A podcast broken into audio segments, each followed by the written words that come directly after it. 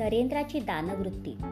दारावर आलेल्या गरजू भिक्षेकऱ्याला काहीही देऊन टाकण्याची नरेंद्राची प्रवृत्ती होती. एकदा त्याने एका वैराग्याला आपला नवा कपडा देऊन टाकला. त्याला झालेल्या आनंदामुळे नरेंद्रही आनंदित झाला.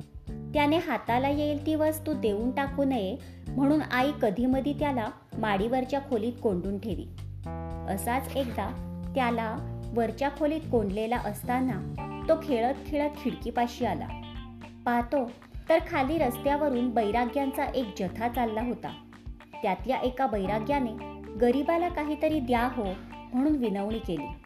तो उघडा वागडा होता. ते पाहिल्याबरोबर नरेंद्राने आत जाऊन पलंगावर पडलेली वडिलांची एक किमती शाल खिडकीतून त्या बैराग्याकडे टाकली.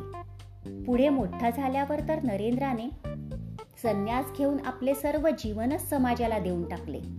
गरिबांचे दुःख त्यांना पाहवत नसे. आणि त्यांची स्थिती सुधारण्यासाठी आपण काय करू शकू याचा ते सदैव विचार करीत.